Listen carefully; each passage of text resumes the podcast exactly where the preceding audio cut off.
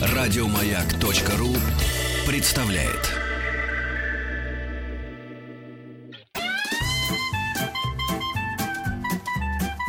Один Вадим.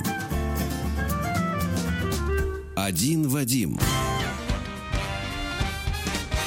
Добрый день, мои самые правильные россияне, жители планеты под названием Россия. Правильные, потому что вы слушаете самое правильное радио. Это радио «Маяк», и слушайте меня, Вадим Тихомирова.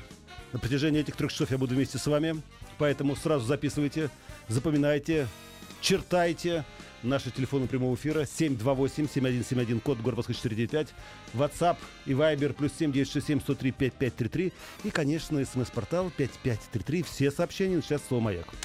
Теперь давайте посмотрим, чем будем заниматься на протяжении этих долгих, коротких трех часов.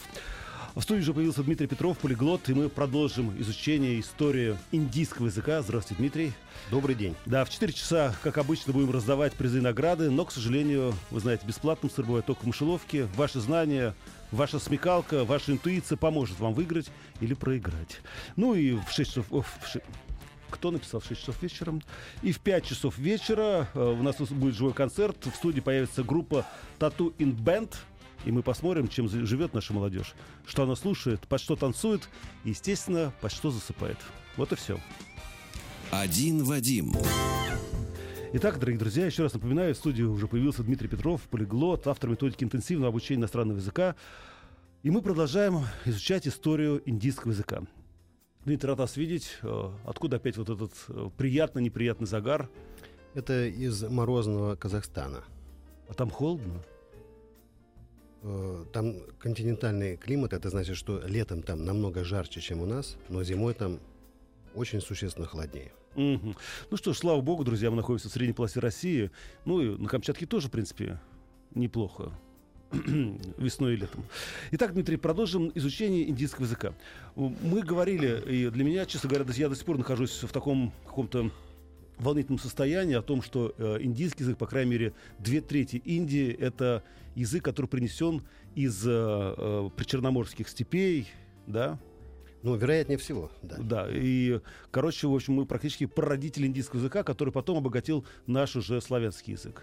Э, Так это или нет? Или я ошибаюсь? Или мое волнение зря? Да, именно так э, э, речь идет о том, что носители индоевропейских языков, а носители этой семьи языков, э, в которые входят также и славянские, и другие европейские языки, а, составляют примерно две трети, может быть, даже больше а, носителей различных языков Индии, населяют северную и центральную часть этой страны, а юг остается, как мы в прошлый раз уже говорили, э, за представителями коренного населения индийского субконтинента, народами, относящимися к дравидской группе языков. А вот скажите, мы просто в прошлый раз как-то очень мало обра- обращали внимание на эту дравидскую группу.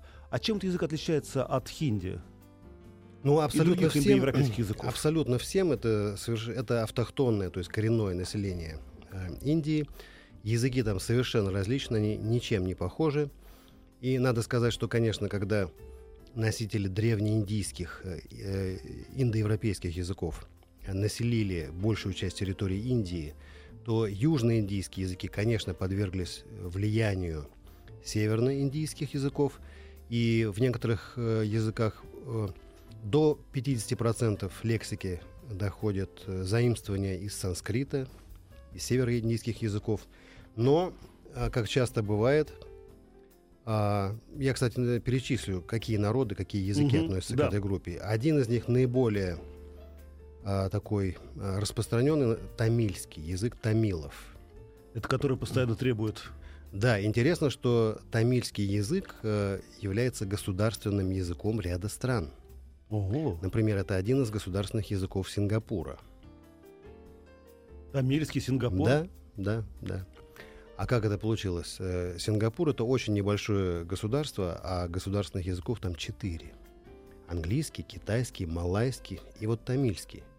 Потому что в свое время, а, во времена Британской империи, когда все эти люди были и сингапурцы, и индийцы гражданами Британской империи, а, и Колониями. перемещение между ними было абсолютно свободным, то достаточно значительное число жителей вот именно Южной Индии переселялось а, в Малайзию, в Сингапур. Все это были тоже английские территории.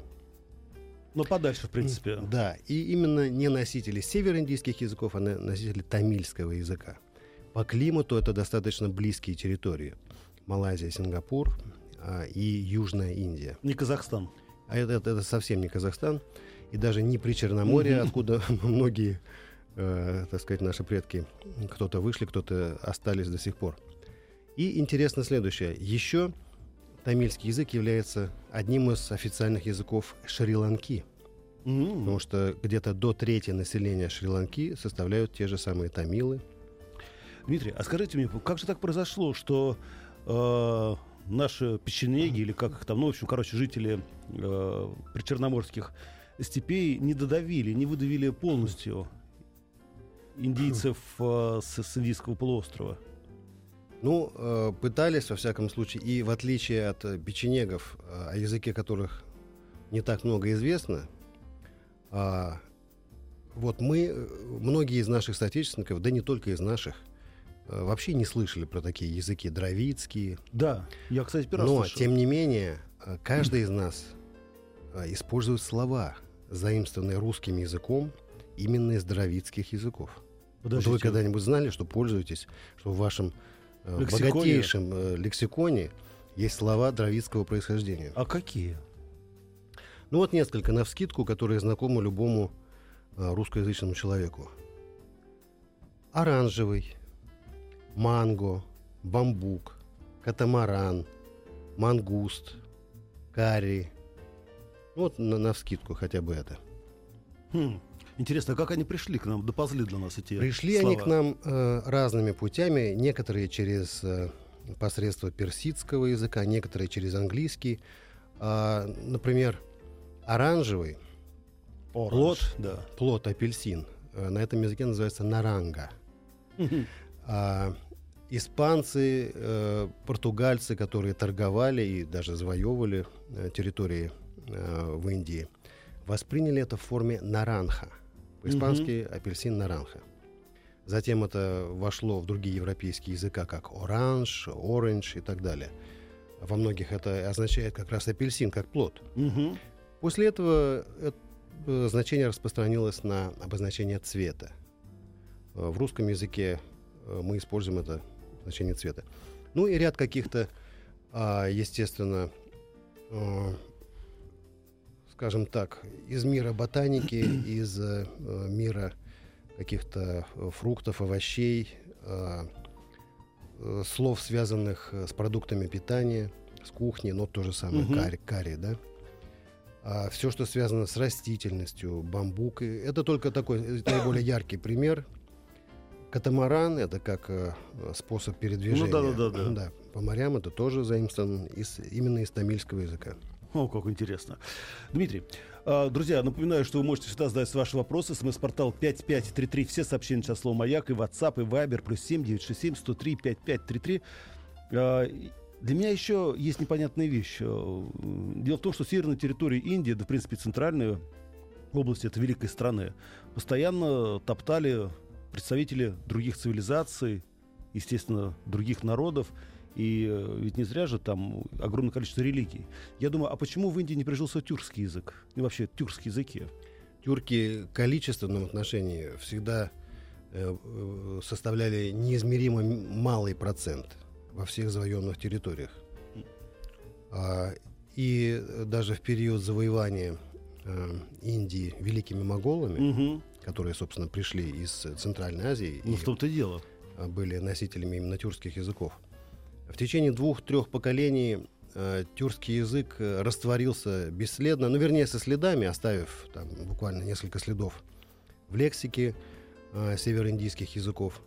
Но э, побеждает язык не только более многочисленного народа, но и более высокого культурного уровня. Даже так? Потому что вот эти, э, так сказать, э, свирепые кочевники, которые, несомненно, как часто бывает, э, интеллиген... более интеллигентные народы легко завоевали.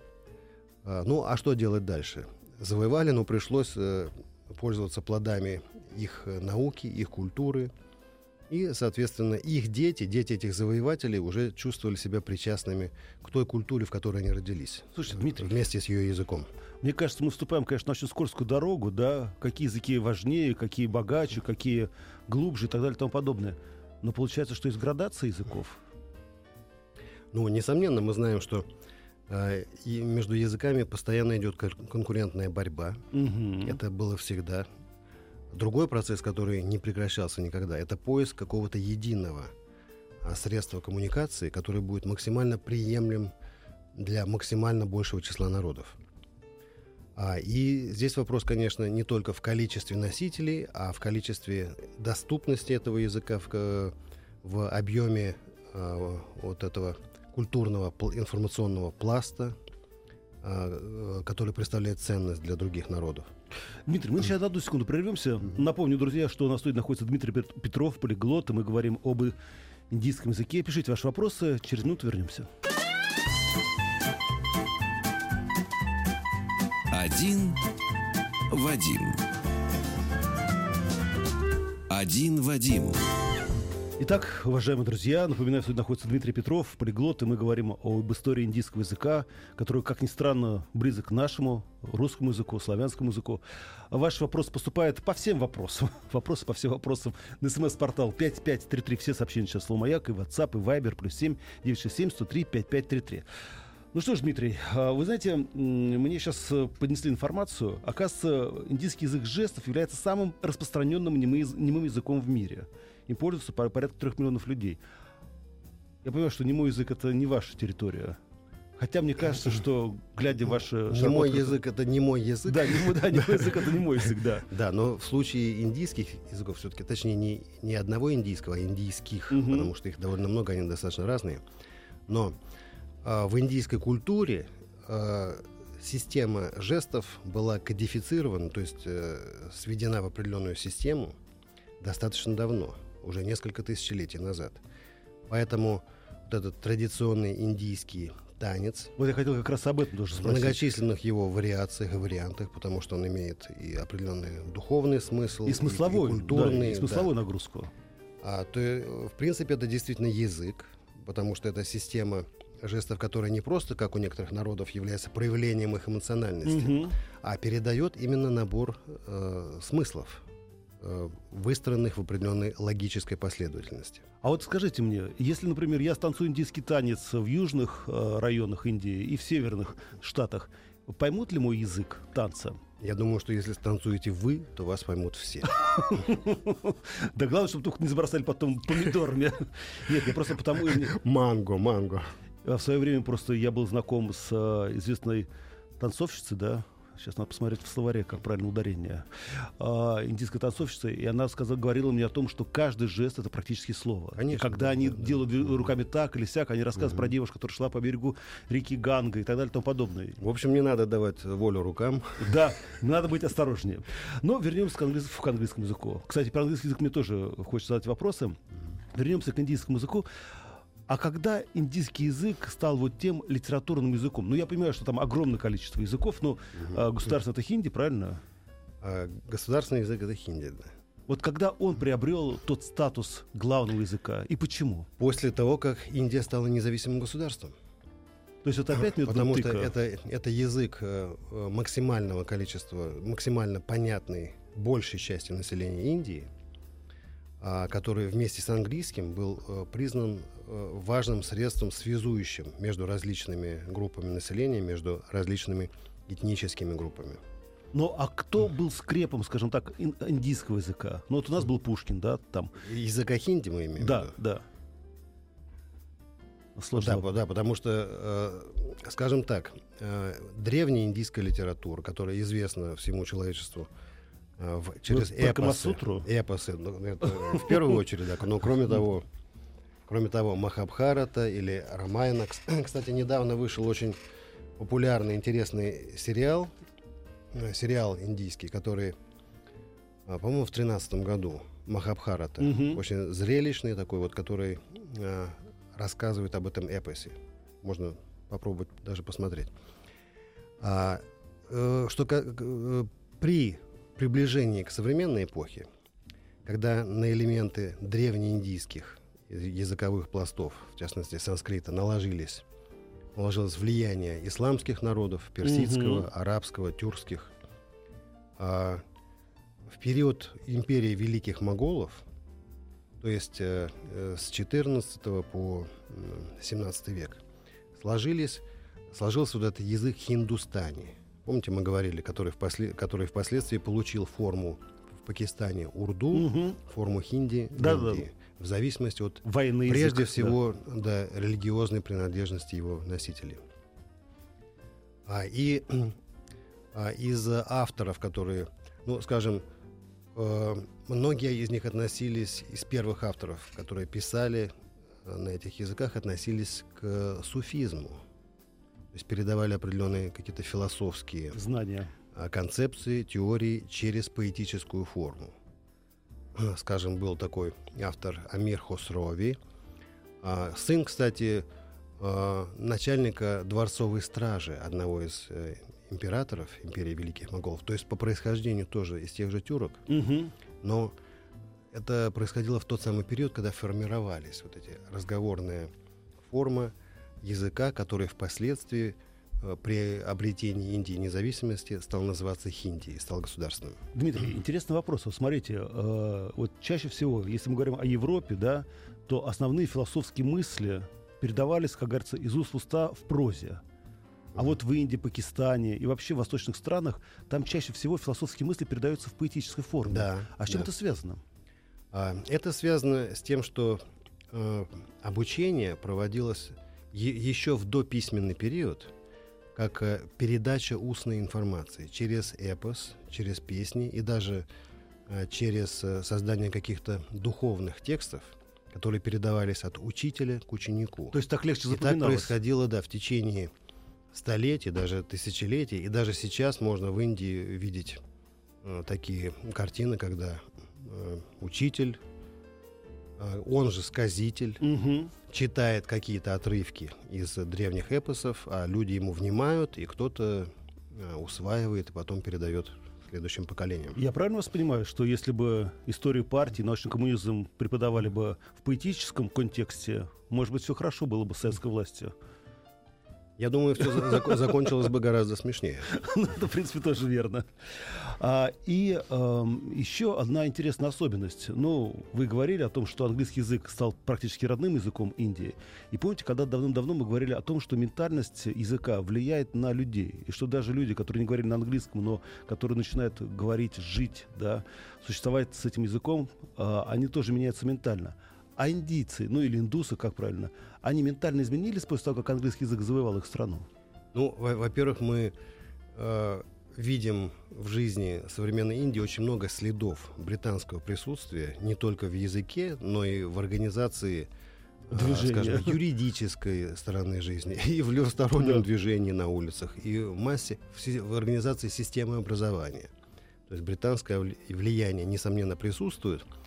И надо отметить э, мудрость этого народа, они э, не особо с ним борются, Вот это наоборот, да, это- пользуются замечательными плодами, как некогда огромной империи. Вообще я удивляюсь, как индусы... Вот как правильно, индийцы или индусы? Э, Индийцы, как Индийцы, люди, да, живущие как- в Индии, да. да. Индийцы. Я просто думаю, как они вообще спокойно относятся ко всему, и к вторжению других языков, народов, религий. Как они это все переваривают. И... переваривают. Я думаю, это хороший пример для подражания и русскому языку, потому что не надо бояться какого-то влияния, потому что э, наш великий и могучий, он тоже все, что надо, э, переварит и оставит себе, а ненужное отфильтрует и выбросит. Друзья, напомню, в студии находится Дмитрий Петров, полиглот, автор методики интенсивного обучения иностранным языкам. Если у вас есть вопросы, они у вас есть, я чувствую это прям. Напомню, смс-портал 5533. Все сообщения сейчас слово «Маяк», WhatsApp и Viber, плюс 7 967 103 5533. Ну и телефон прямого эфира, на всякий случай. 728-7171, код города Москвы 495. Мы сейчас на секунду замолчим, послушаем новости на радио «Маяк», а потом вернемся в студию и продолжим изучение индийского языка. Тем более индийская культура очень близка нашей российской. Вы же об этом знаете, правильно?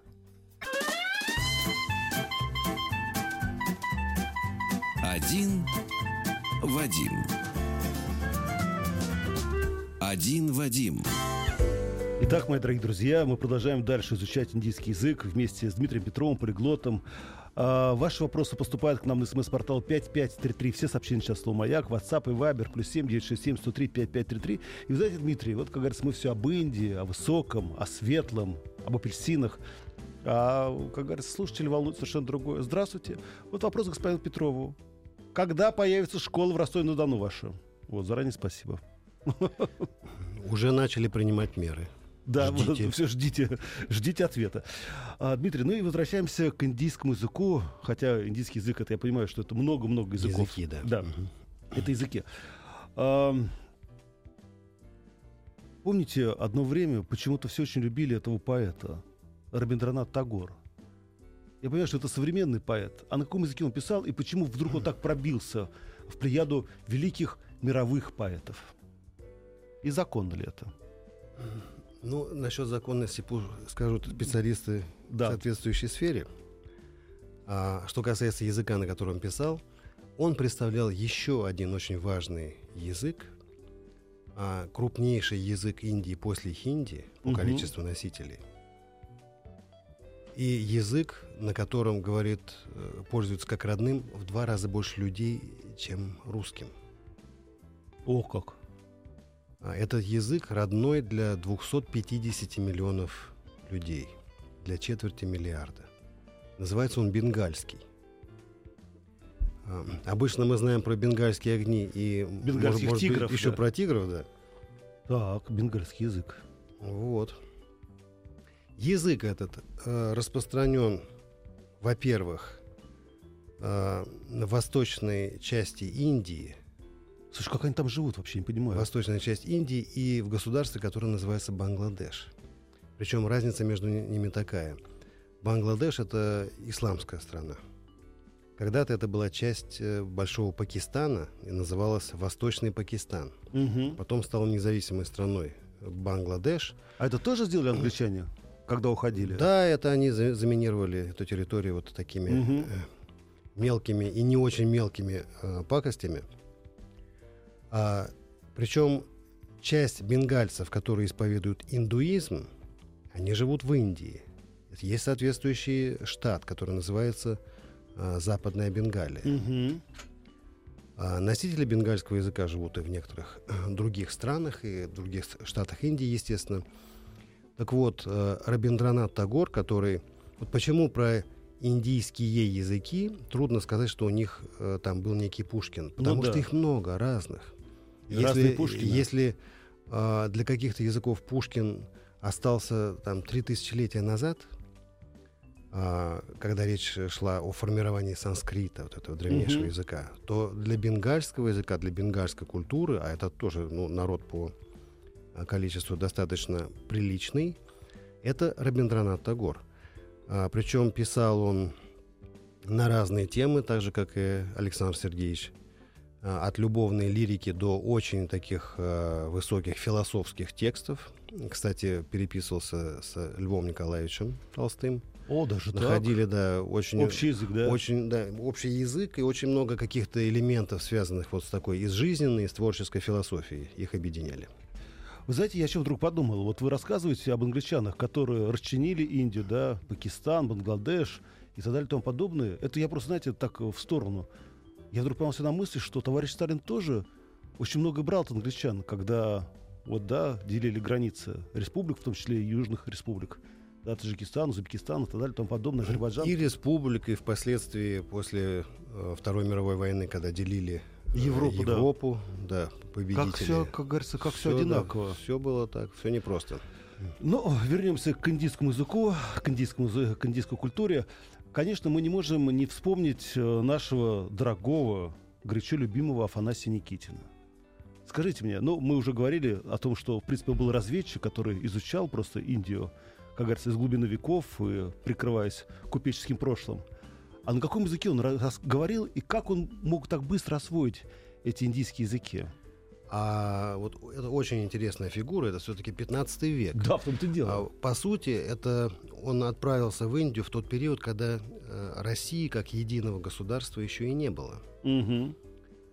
А, если вы читали его э, записки, вот хождение за три моря. Ну, к сожалению, только, знаете, в картинках. В картинках хотя бы, да. Ну, даже в виде комикса можно Ну, да, да, да. да, замечательную а, историю. Он, по сути, передвигаясь, но это же не так, что сел на самолет и прилетел и вышел в аэропорту. То есть само путешествие занимало уже несколько месяцев. Мгм. В одну сторону. а, он там пребывал, по-моему, два или три года. Потом стал возвращаться. А родом он был из Тверского княжества, из Твери. Причем очень интересно, когда читаешь его записи, а он прямо очень четко То есть был скрупулезен, да? хронологически записывал, писал все про каждый город, куда он приходил, где чем торгуют, а вот здесь там, на Волге напали разбойники, там что-то отняли, но, слава богу, не убили, по- пошел дальше и так далее. То есть это очень интереснейшее совершенно произведение. Это был а, один из первых советско-индийских фильмов, кстати, основанный на Да, этой да, да, да, истории. да.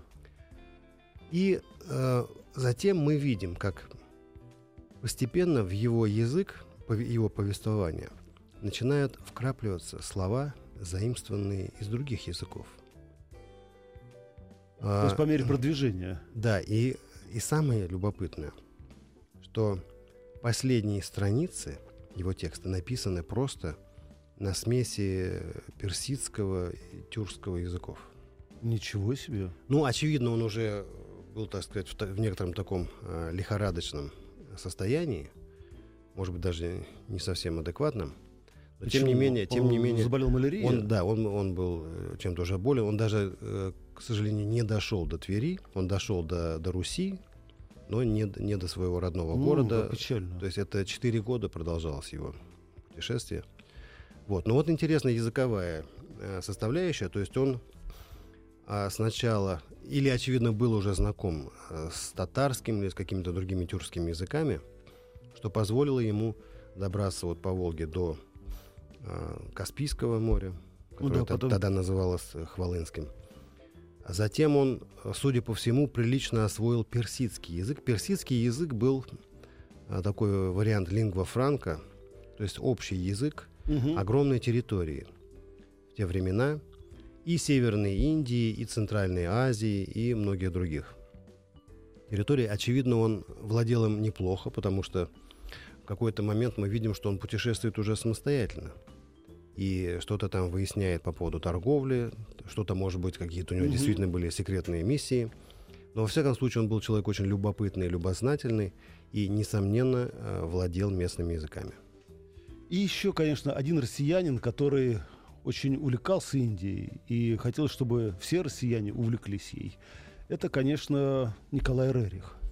А вот он что привнес не только в индийскую культуру, но и в нашу культуру. И в наш язык. Да, он э, э, интересовался двумя слоями э, индийской культуры, индийской цивилизации. Во-первых, это, э, ну, мы знаем его как художника, Ну да. Причем он был достаточно известным художником еще до поездок в Индию, еще э, в дореволюционные времена. А другое, другое направление, другой такой фактор э, цивилизационный, который его интересовал, это была духовная культура.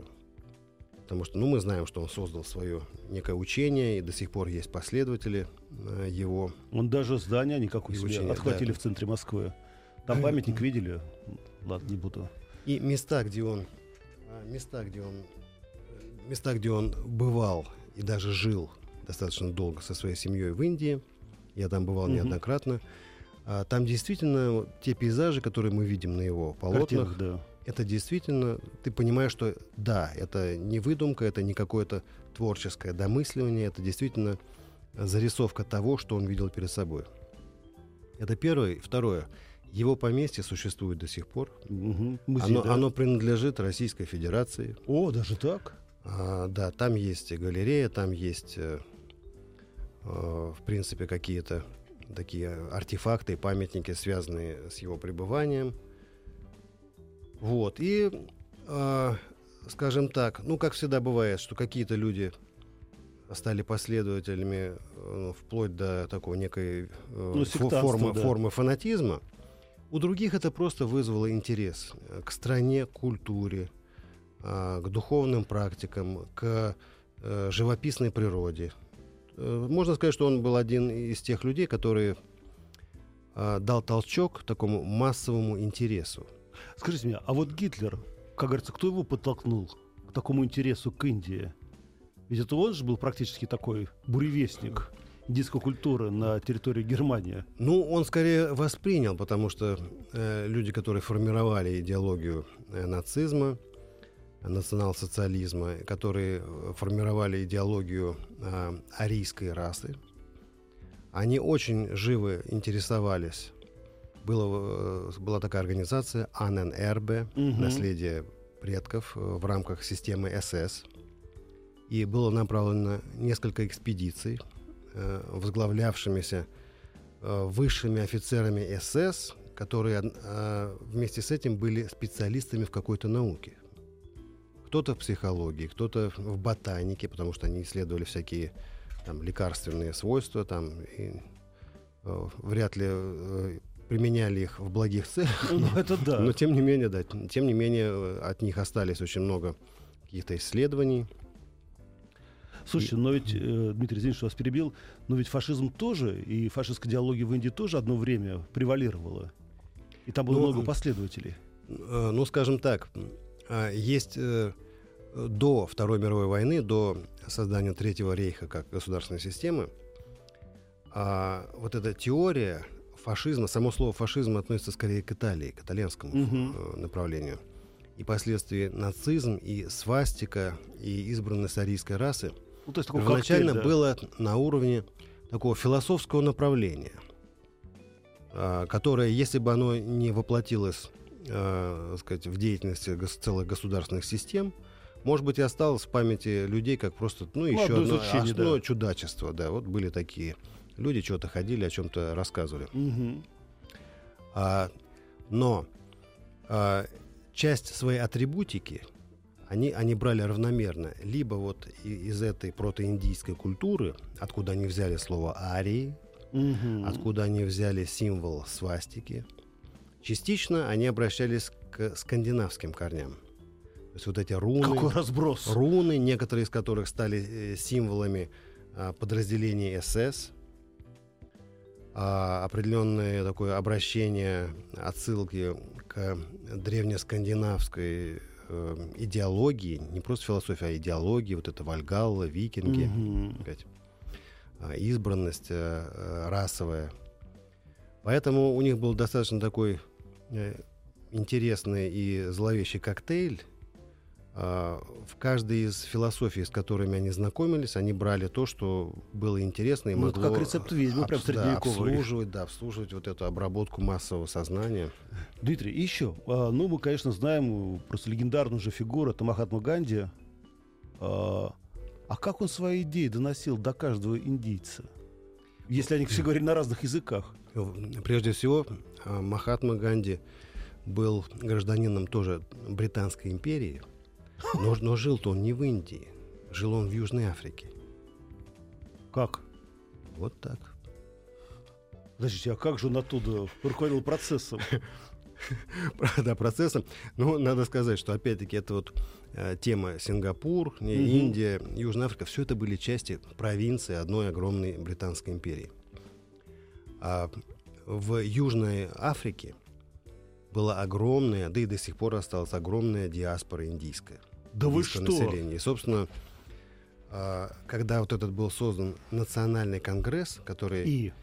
является одной из основных партий, партий Индии, Индии да. родственный ему был африканский национальный э, конгресс, который да впослед... впоследствии дал э, Нельсона Манделу и так далее, борцов э, с апартеидом. А Махатма Ганди – а, да, естественно, в момент уже разгара борьбы а, с колониальным британским владычеством он э, жил в Индии, и он начал вот эту такую мирную революцию, собственно, чем прославился. Так, Дмитрий, мне надо это переварить. Друзья, напоминаю, в студии находится полиглот Дмитрий Петров, и мы говорим об истории индийского языка. Ваш вопрос, смс-портал 5533, WhatsApp и Viber, плюс 7967 103 5533. Один Вадим. Один Вадим. Итак, уважаемые друзья, напоминаю, что находится Дмитрий Петров, полиглот, мы говорим об истории индийского языка. Ваш вопрос смс-портал 5533, WhatsApp и Viber, плюс 7967 103 5533. Дмитрий, они слушают внимательно и рассуждают. Вот э, одно из писем. Вы знаете, сейчас вот за отжимание и подтягивание может получить значок ГТО. Если бы знание языка, хотя бы русского и английского, можно было получить такую же аналогичную награду, это бы мотивировало молодежь. Я прям вижу такое. Это интересное предложение. Да, значок ГТО имени Дмитрия Петрова, и он прям вручает где-нибудь ну, не в Кремле, но где-нибудь поблизости. Подтягиваясь. Подтягиваясь, да, подтягиваясь. Было бы, и было бы счастье хорошо.